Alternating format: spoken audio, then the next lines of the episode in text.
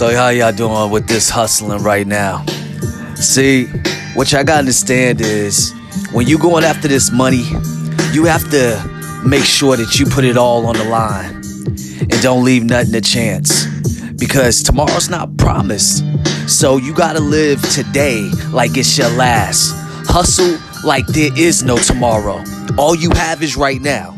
So we've been talking about getting to this money in 12 months. But the reality is, if you don't have a skill set, you don't have a product or a service that you're providing, then you're not gonna get to the money. And guess what?